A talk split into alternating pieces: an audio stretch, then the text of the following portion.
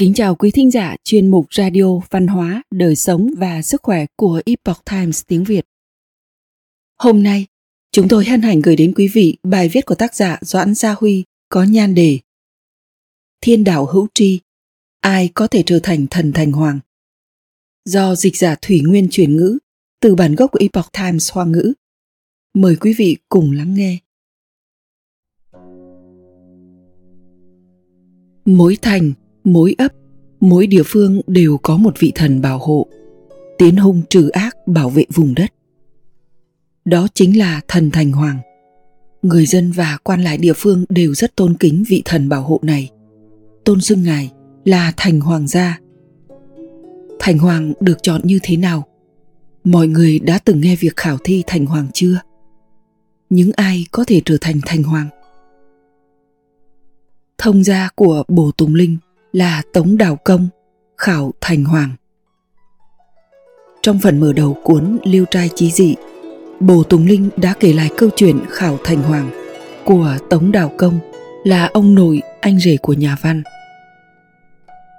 Khi còn sống, Tống Đào là lấm sinh trong ấp, là học sinh đã vượt qua kỳ thi và vào học tại các trường học ở các phủ, châu, huyện, được nhận tiền và lương thực từ triều đình. Một hôm, khi ông bị bệnh đang nằm trên giường, bỗng có sai nha mang đến một đảo công văn và dẫn theo một con ngạch mã là con ngựa có trán trắng bảo ông đi ứng thí. Tống đảo nghi hoặc hỏi Hôm nay đề đốc học chính còn chưa đến Sao đột nhiên lại bảo ta đi thí Sai nha không trả lời Chỉ thúc giục ông mau chóng rời đi. Tống đảo lên ngựa quất roi Tần lực đuổi theo nha lại chạy phía trước trên đường đi, hai bên đường dần dần trở nên hoang vắng. Sau đó, họ đi tới một tòa thành, tựa như đô thành của một vị vương giả. Một lát sau, Tống Đảo bước vào một cung điện tráng lệ. Chỉ thấy điện đường rộng lớn, phía trên có hơn 10 vị quan viên. Tống Đảo chỉ nhận ra một vị trong đó là quan đế quân. Trước điện đường có bày hai cái bàn và ghế ngồi trên bàn đều đặt bút mực và giấy. Lúc ấy, đã có một tú tài ngồi ở cuối.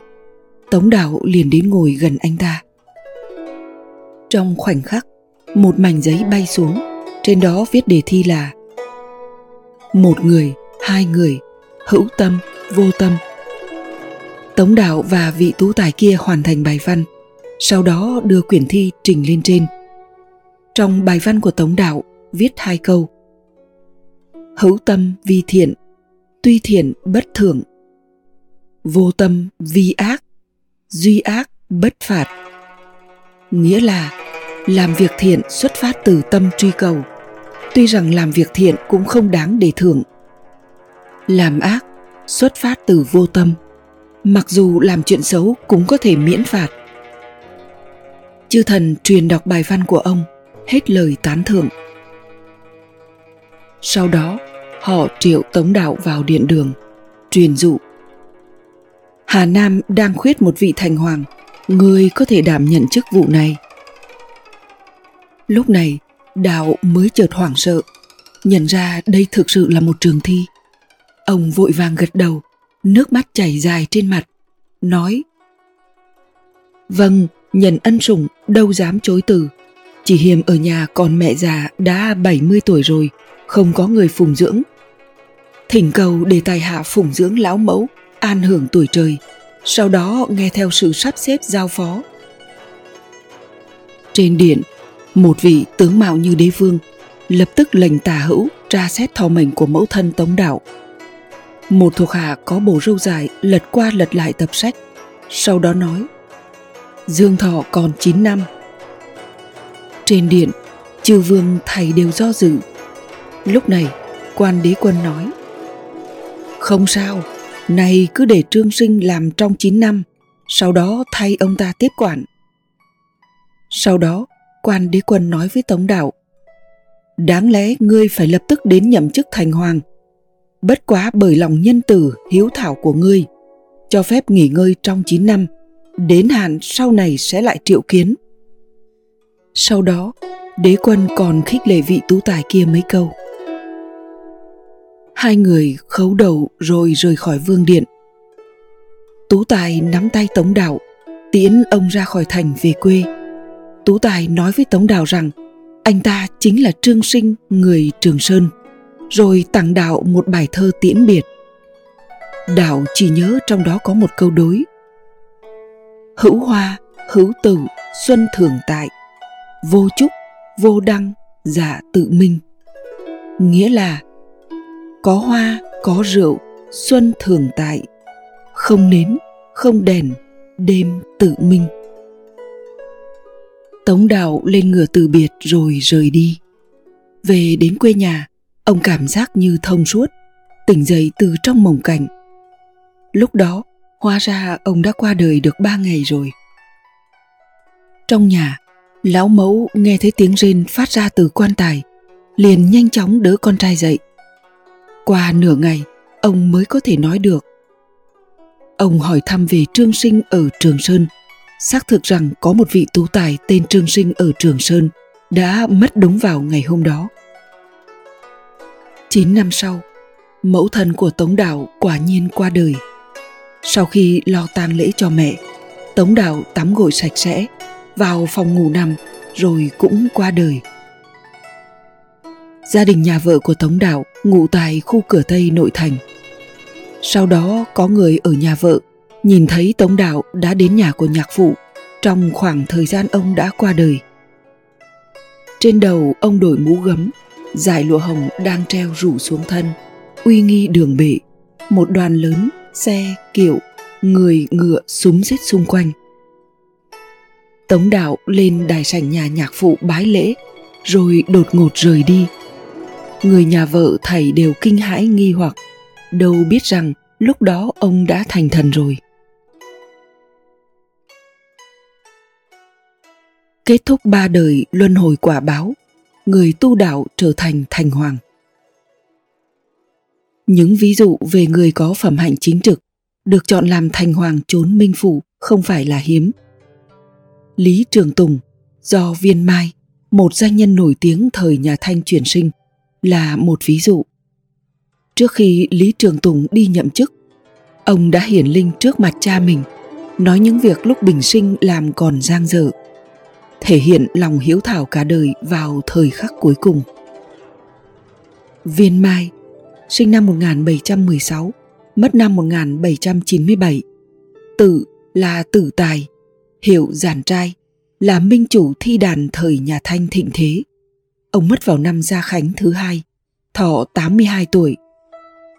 Năm năm sau, ông chuyển sinh vào gia đình họ Lý ở Lô Giang, An Huy. Tên là Trường Tùng, tự là Tử Hạng. Ông nội và cha của Lý Trường Tùng đều xuất thân từ dòng dõi sĩ tộc. Ông từ nhỏ đã nghiêm khắc, ước thúc bản thân chăm chỉ học hành. Đặc biệt hiếm thấy hơn nữa, từ nhỏ Lý Trường Tùng đã biết tự trọng, nỗ lực tu dưỡng nội tâm. Ngay từ khi còn rất nhỏ, đã có thể coi nhẹ dục vọng, ít có ham mê chấp trước. Lòng hiếu thảo đối với phụ thân, lòng trung thành với bằng hữu của ông, đến chết cũng không quên. Ông dùi mài học tập, luôn tôn kính đối với các bậc tiền bối. Duy chỉ với viên giản trai, tức viên mai, lại có ý xem thường. Mỗi lần nhìn thấy tác phẩm của viên giàn trai trong hiệu sách, ông nhất định sẽ mua về nhà đốt sạch. Chỉ cần nhìn thấy cái tên viên giàn trai trên trang giấy, ông liền dùng ngón tay cạo thật sạch mới thôi. Có người hỏi ông nguyên do, nhưng ông thực sự không thể nói được vì sao, chỉ đáp tôi chỉ là coi thường cái cách làm người của ông ta mà thôi. Năm Tân Mão, niên hiệu đạo quang Triều Thanh, tức năm 1831, Lý Trường Tùng 29 tuổi. Tại khoa thi hương tỉnh Giang Nam, ông đỗ phó cử nhân. Năm sau, ông tham gia kỳ thi hương vào năm nhâm thìn. Không ngờ trên đường đi, ông bị nhiễm dịch bệnh và qua đời tại một lữ quán ở Kim Lăng, Nam Kinh vào đêm ngày mùng 7 tháng 8. Một ngày trước khi mất, Lý Trường Tùng tự biết mình sắp rời đi. Trong lòng mãi nhớ đến một chuyện mà không thể buông. Đó là câu chuyện gia đình của người bạn quá cố Tôn Quân. Tôn Quân qua đời ở tuổi trung niên. Vợ kế của ông là Chu Thị Tuấn Tiết theo chồng, để lại trong nhà một người mẹ và một cô con gái. Trường Tùng rất thương xót người quá phụ và đứa trẻ mồ côi, thường xuyên giúp đỡ họ trong cuộc sống. Trước khi mất, Trường Tùng lo lắng cho cuộc sống tương lai của hai mẹ con nhà họ Tôn, tha thiết giao phó cho người bạn vừa đến thăm ông là Phương Lỗ Sinh, thay mặt chăm sóc cho họ. Ngày hôm sau, Lý Trường Tùng qua đời.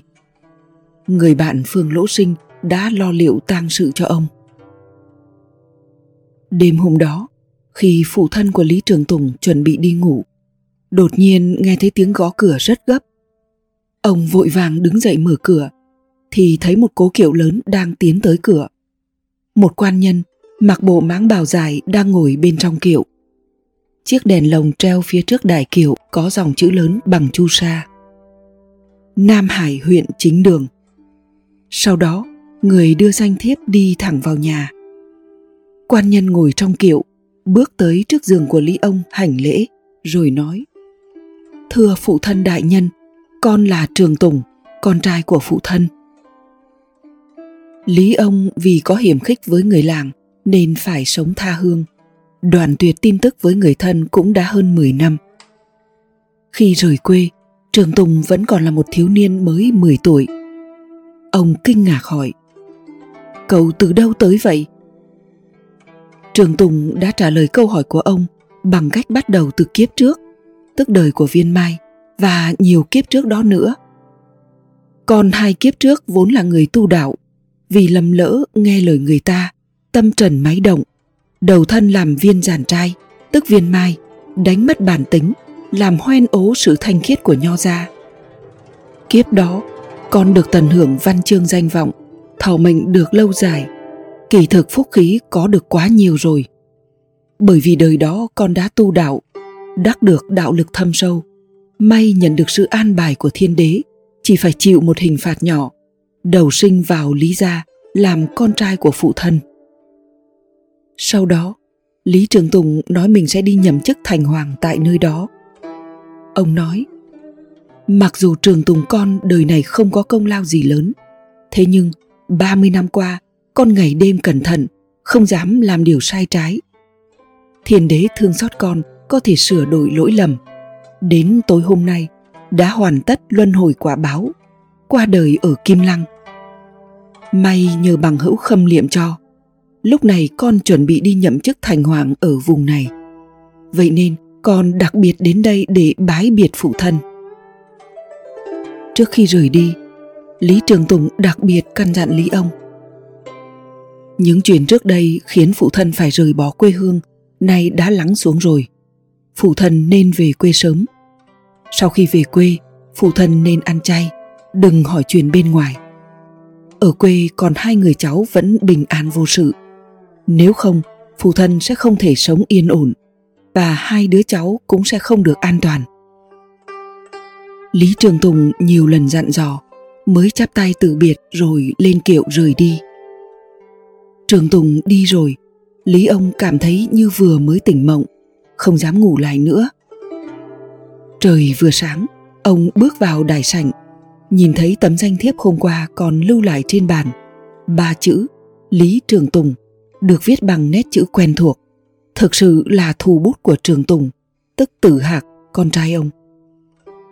Trong giấc mơ trường tùng đã kể cho ông nghe tường tận chi tiết cuộc thi hương.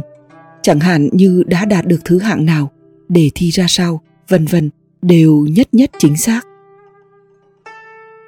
Có một số chú thích như sau phương lỗ sinh có một áng thơ nhớ bạn.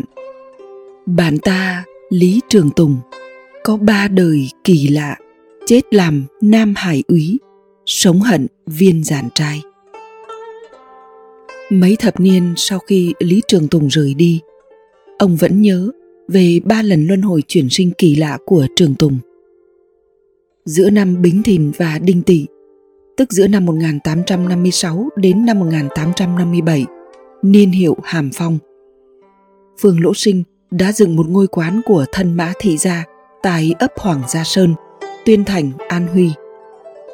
Ông sống tại quan đường, Tuyên Thành. Hàng tháng đều tới thăm bằng hữu là Chu Lỗ Sầm tiên sinh, lưu lại hai ba ngày, ôn lại chuyện xưa cũ. Một ngày nọ, ông nói với Tiêu Mục, tức Tiêu Kính Phu, học sinh của Chu Lỗ Sầm, rằng người bạn cũ Lý Trường Tùng chính là viên mai chuyển sinh. Khi ấy Tiêu Mục 22 tuổi đã lưu lại ký ức sâu sắc. Hai đêm trước ngày đông chí năm kỷ hợi, tức năm 1899, Tiêu Mục đã viết lại giai thoại lịch sử về sự luân hồi chuyển sinh này tại Trung tâm Ngôn ngữ Quảng Đông ở Thượng Hải, nơi ông làm việc. Về sau, câu chuyện này được đăng trong Phật học bán Nguyệt San và được lưu truyền rộng rãi, khuyên con người thế gian hành thiện. Sưu tầm trong Luân hồi tập do vô mẫu cư sĩ biên soạn. Viên Mai nổi danh là phong lưu tài tử, nhưng cũng bị phỉ báng là người không có đức hạnh. Ông có nghĩa với bằng hữu, nhưng lại ham mê nữ sắc, tự ví mình là hộ hoa sứ giả. Triều Dực, sinh năm 1727, mất năm 1814, từng nói đùa rằng Viên Mai tuy nói rằng đứng đầu lớp phong lưu, nhưng thực mang danh tội nhân. Ông là người vô cùng tài năng, danh tiếng khen chê lẫn lộn trong suốt cuộc đời. Bởi vì háo sắc mà tổn đức. Sướng mà đạo, yêu ngôn, dùng thơ văn thối giữa để che chắn nên bị bêu danh. Xem tham khảo trong Lý Viên Đàm Thi của Tiền Vĩnh và Tiểu Viên Thi Thoại của Chu Đình Trân thời nhà Thanh. Quý thính giả thân mến, chuyên mục radio văn hóa, đời sống và sức khỏe của Epoch Times tiếng Việt đến đây là hết. Để đọc các bài viết khác của chúng tôi, quý vị có thể truy cập vào trang web epochtimesviet.com. Cảm ơn quý vị đã lắng nghe, quan tâm và ghi danh theo dõi kênh. Kính chúc mọi điều bình an và tốt lành tới quý vị cùng người thân. Mến chào tạm biệt và hẹn gặp lại quý vị trong chương trình lần sau.